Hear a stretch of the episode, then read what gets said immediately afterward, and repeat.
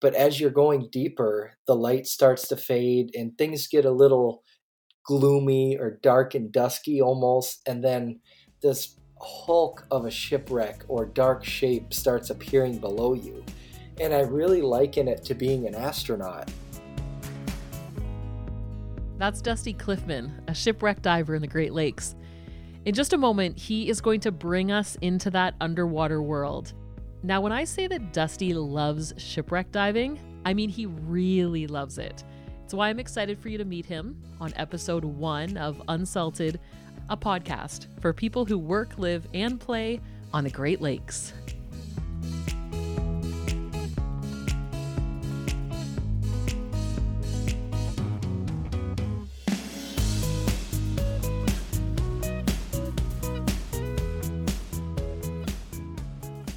Dusty Klifman has an ROV. That's a remote operated vehicle, sort of like a, a robot that he can send underwater but operate and maneuver from the surface of the water to film the shipwrecks. When I contacted Dusty out of the blue to be on the very first episode of Unsalted, his response was a very gracious and very enthusiastic yes. Now, we had to work around his schedule a little bit because he was driving from Muskegon, Michigan, that's where he lives, to Williston, Florida to train there with one of his diving heroes. Now, that is a 17 and a half hour drive each way. And that is what I mean when I say that Dusty loves shipwreck diving. When he was younger, he naturally took to the water. So his parents got him diving lessons for his 13th birthday. He would dive around for pop cans, golf balls. But about seven years ago, Dusty moved to Muskegon and he discovered the world beneath Lake Michigan's surface, where time stands still there are some underwater preserves here around the Great Lakes, and I didn't know of that before. A lot of these underwater preserves have these shipwrecks listed, um, and they put buoys on them in the summer, so you can go out there and tie your boat up, and you can go right down to the shipwreck. So I didn't really know there were that many shipwrecks in the Great Lakes, and even until about six years ago, I didn't know we still had shipwrecks missing. I have to admit, I'm one of those people who is so petrified of the underwater world. I mean, the idea of having on all that gear and swimming around down in the dark, it, it just it gives me the creeps. So I'm one of those people who's so grateful that you're willing to do this, that you're so passionate about it, and that you're willing to share your photos and images with the rest of us. Has it ever scared you? Um, not really. Um, scared me, I would say, but it definitely makes you a little bit leery when when you go on a deeper shipwreck and maybe you've never been there before. Um, but as you're going deeper, the light starts to fade and things get a little gloomy or dark and dusky almost, and then this hulk of a shipwreck or dark shape starts appearing below you. And I really liken it to being an astronaut. Um, not that I've been an astronaut, but I can imagine it's quiet, it's dark, it's cold, and you're descending down on the shipwreck. That can get a little unnerving sometimes, but it is enjoyable as well. What's been your most memorable dive to a shipwreck? I would say it's um now I've dove on it twice now, but it's called the Westmoreland. And I would say it's most memorable because it's really, really old and there's a lot of um, lore that goes with it with gold and whiskey barrels. Okay, wait, tell me more. You have to tell me about the lore. well, um, this ship it sank um, December seventh, eighteen fifty four, and it was it was um, it was traveling north um, with allegedly a hundred thousand dollars in gold coins. Now this is in eighteen fifty four, a hundred thousand dollars and that was going to be the soldiers' pay for the winter that were stationed on Mackinac Island. Now, the Westmoreland never made it because it was in a blinding snowstorm and the waves got higher, and there was actually a leak on the boat that they were fighting, and it eventually extinguished the, the boiler fires, and they were at the mercy of the seas and the wind. And is the gold still on board? Well, we're not sure about that. The guy that found it, his name is Ross Richardson. He's been all through the ship and he said he hasn't seen it. And I've been through the ship a little bit, but there's one more level I haven't been to. You just never know. Okay, so what is it like when you're on that ship floating around looking for the gold? What are you seeing? It's it's strange The Westmoreland was 200 feet long, and it's it's a wooden vessel.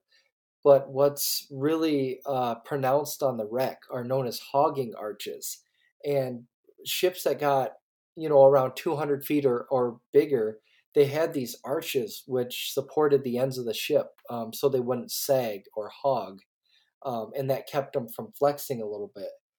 Now the best way i can describe swimming over the deck and through these arches in the dark dusky dim light floating it's like walking down a city street with skyscrapers beside you. It's truly amazing and incredible how big these vessels are in comparison um, to me as a swimmer. What exactly are are you looking for? Are you looking for a hint or glimmer of gold? Well, part of what I do is I photograph these vessels and take video, and and I try to preserve them through high quality photographs and video um, for people like you who don't dive, who are scared of diving, and just history's sake. Um, to have a good visual representation of what is down there and what was once there. So I'm not really looking for any treasures. And I really have to go back after the dive and review the footage to see what I've seen. I'm I'm mostly trying to to photograph these um, in the best way possible in the limited amount of time I have down there. Because uh, in reality, I only have 15 or 20 minutes at that depth. It is a very deep shipwreck at almost 200 feet deep and it was kept secret. The location was kept secret after it was found and uh, only a, a very small handful of people knew where it was and eventually that gets around but it's still kept pretty pretty tight. How did you find out then it's a bit of networking and uh, politicking in the in the um, in the diving and shipwreck world um, honestly. And so I I will owe a favor to somebody um, that they can collect at one point. All right. So does that mean that you were in communication with someone and they shared the coordinates with you? Is that how it would work? Yeah. Yep. Um. I I went out on somebody's chart um boat who runs a charter and um, they got to know me and um, you know I expressed interest in in diving certain wrecks and they had that information and and uh, gave it to me.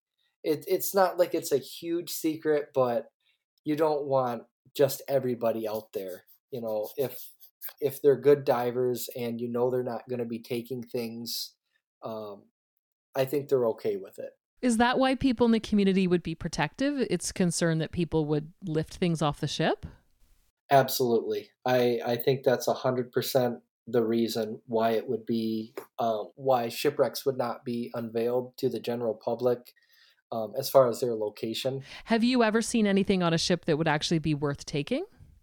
Well, back in the day, the the old timers will say they took anything from brass valves, little little brass valves. They took steering wheels, portholes, dishes, you name it. If it could come off the ship, they would take it. And really that's that's not how things are done today because there is a shipwreck uh, law that prohibits the taking of anything from these vessels so really we just take photos now um, but back in the day that's that was the reason for diving. You would go on these shipwrecks and um, try to see what you could find and you would take back these brass items and polish them up and put them on the shelf and you know that was kind of cool.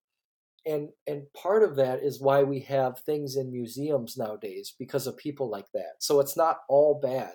If we didn't take anything or if they didn't back in the day we wouldn't have any tangible items from these historic wrecks to look at and appreciate uh, because everything really breaks down over time especially a wreck from 1854 um, it's collapsing and if you didn't take anything to preserve that it would just be it would be lost under the bottom of the lake eventually. So I would imagine those old shipwrecks could become pretty picked over.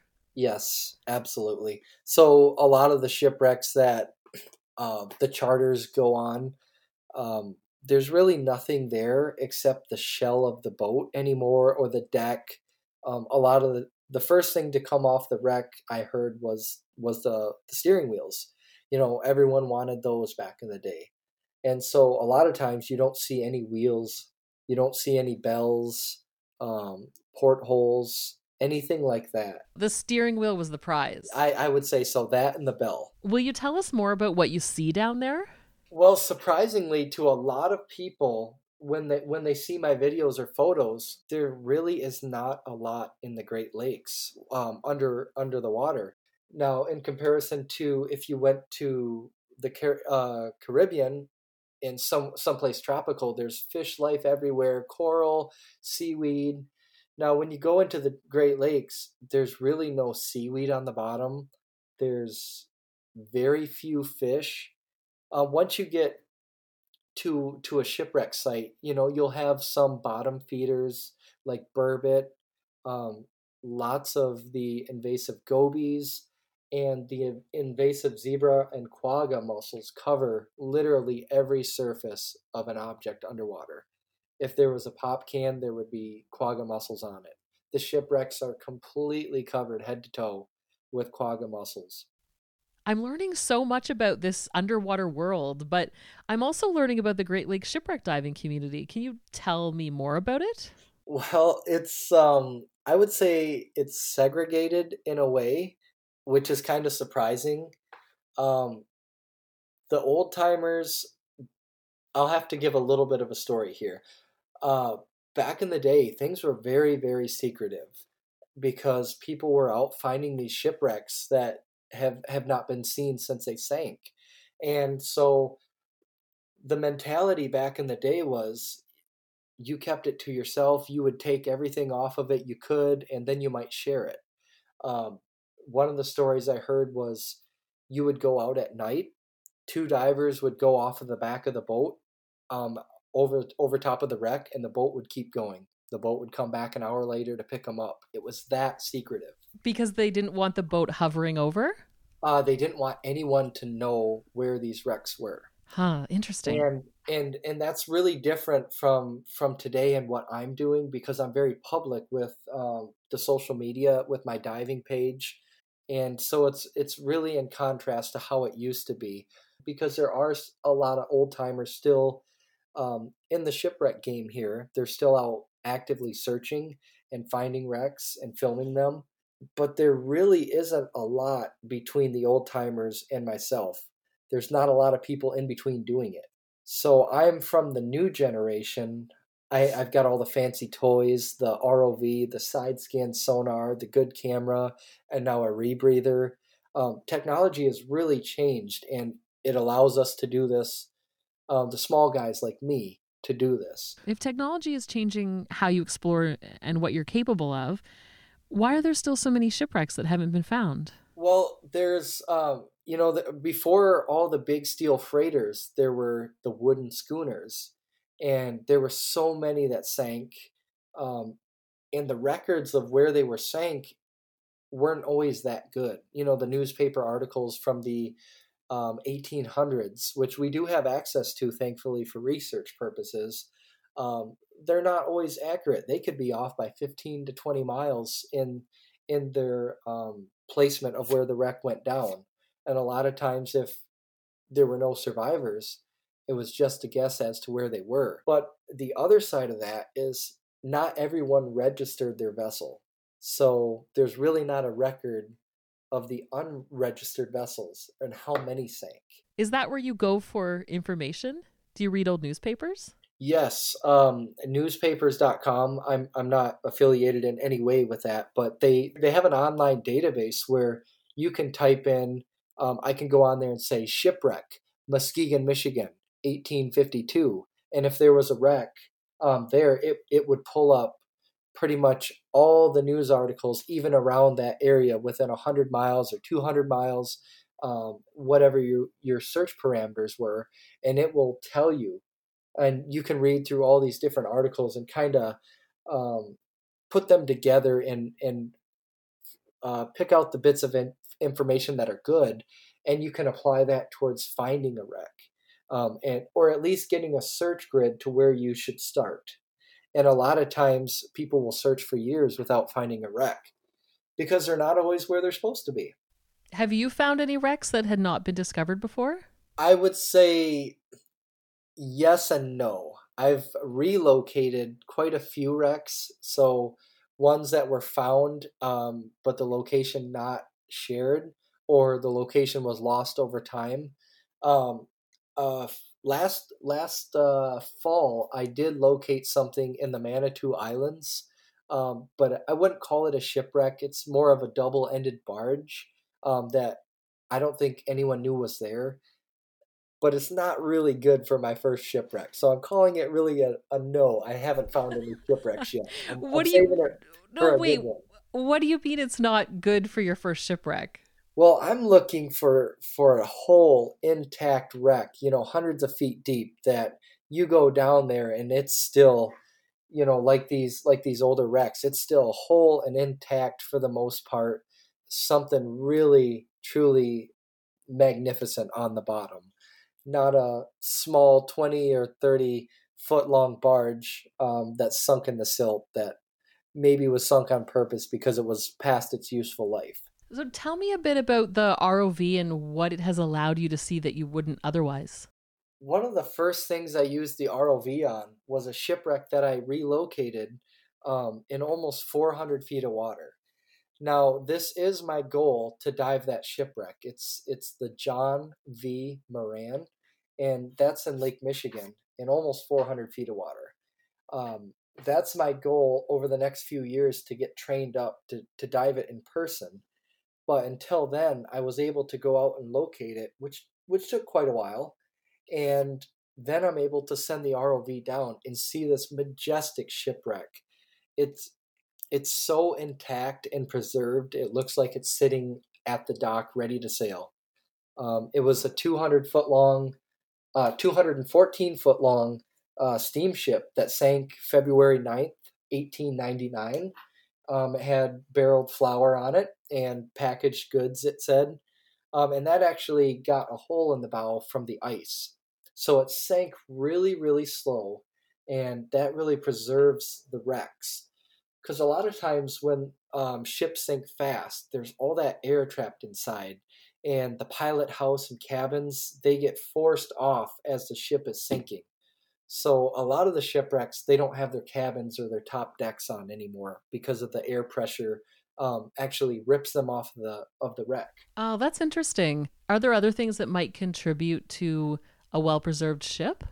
Well, um, the the cold weather and the wind causes ice to freeze on the rigging and the decks and everything, and that makes it really heavy. So once it starts taking on water um, or sinking into the water a little bit, um, it kind of floats like an ice cube, and it just, as the ice melts, it slowly lets it to the bottom, and it touches down gently, and then you have a perfectly preserved shipwreck sitting there on the bottom. Um, that's generally the the best uh, preserved shipwrecks have sank that way. Which of the Great Lakes would you say is best for shipwreck diving? Oh, I am very partial to northern Lake Michigan and um, and Lake Huron, where they meet at the Mackinac Bridge. That's the dividing line between Lake Huron and Lake Michigan, and I think that is just the most fantastic place to dive, especially early season um, when when there's the ice is breaking, the visibility is just out of this world. You can almost see the entire shipwreck when you descend down because it's so clear. Um, at that point, it's about 35 degrees Fahrenheit. Um, it's very, very cold, just above freezing. So there's no algae growing. There's there's really not any particles in the water. It's just very, very cold. Uh, so it makes for good photography, and that's why we like to get out there early so we can get these stunning and iconic photo photos of these wrecks. Um, and most people don't start diving really until three months after that cold. Okay, so you get in there a bit early. Yes, and uh, and most of these wrecks um, have buoys on them in the summer. Uh, when we go out there, there's no buoys, so it's it's definitely harder to dive a shipwreck if there's nothing to tie off to. Do you prefer diving in the winter months? Is that your favorite time? I would say very early spring and and winter is my favorite time because of the clarity and also because there's nobody else out there. I get a little bit greedy. I like um, the shipwrecks to myself and my dive partner. Um, it's it's just wonderful to tour this underwater museum essentially by yourself or or with your dive partner and nobody else is there um, getting in the photos or or kicking up the the silt and sediment on the wrecks. So that that is my favorite time. Well, as someone who entered this conversation uh, thinking that the underworld was a bit scary, the way that you've described this, I mean, I just can hear and feel your passion when you describe these underwater scenes and the way you talk about it is like poetry. So thank you. I really appreciate hearing all about this world that I would never otherwise know about. Well, hopefully you'll get in the water and snorkel or uh, even scuba dive someday. Oh, baby. But I have to ask you, what's next for you? What's the next ship you want to discover or uncover? Well, I, I, because so many people watch what I do, I can't say the name of what I'm looking for. But there are two wrecks that I'm currently searching for, and I've searched a lot. I've covered so much ground and I'm getting closer every time I go out. Well, good luck with these next two shipwrecks and I hope you'll keep us posted. I absolutely will. Thank you so much. Okay, thanks for your time, Dusty. Thanks. It was good chatting. That is Dusty Klifman in Muskegon, Michigan. What an interesting glimpse into another world and to discover the Great Lakes shipwreck diving community. If you're a part of this community or if you have a good shipwreck story, please get in touch. Send an email to unsaltedpod at gmail.com, or you can find me on Instagram with the hashtag unsaltedpod. I posted a few photos from Dusty's underwater adventures there. Now, the best place to find him online is on Facebook. Look up Blue Eyes Below. Thank you for listening to the very first episode of Unsalted. I'm your host, Allison Devereaux. The show's theme is by Adam Wendler. Coming up next. I got caught right in the middle of that. So there was like thousands of birds that were flying on either side of me and above me. I'm glad that they're really good navigators because none of them hit me. so that was really good. I've never seen that many birds in one place. Rochelle Byrne joins us for episode two, just days after wrapping up a 420 kilometer paddle on Lake Ontario. She was gathering garbage along the way. Rochelle is a really interesting person. She's organized hundreds of shoreline cleanups I was lucky to catch her right after she finished that huge paddle and had a big nap, as you can imagine. So she was rested, but her memories from the trip were still really vivid. I hope you'll join us for that conversation on the next Unsalted.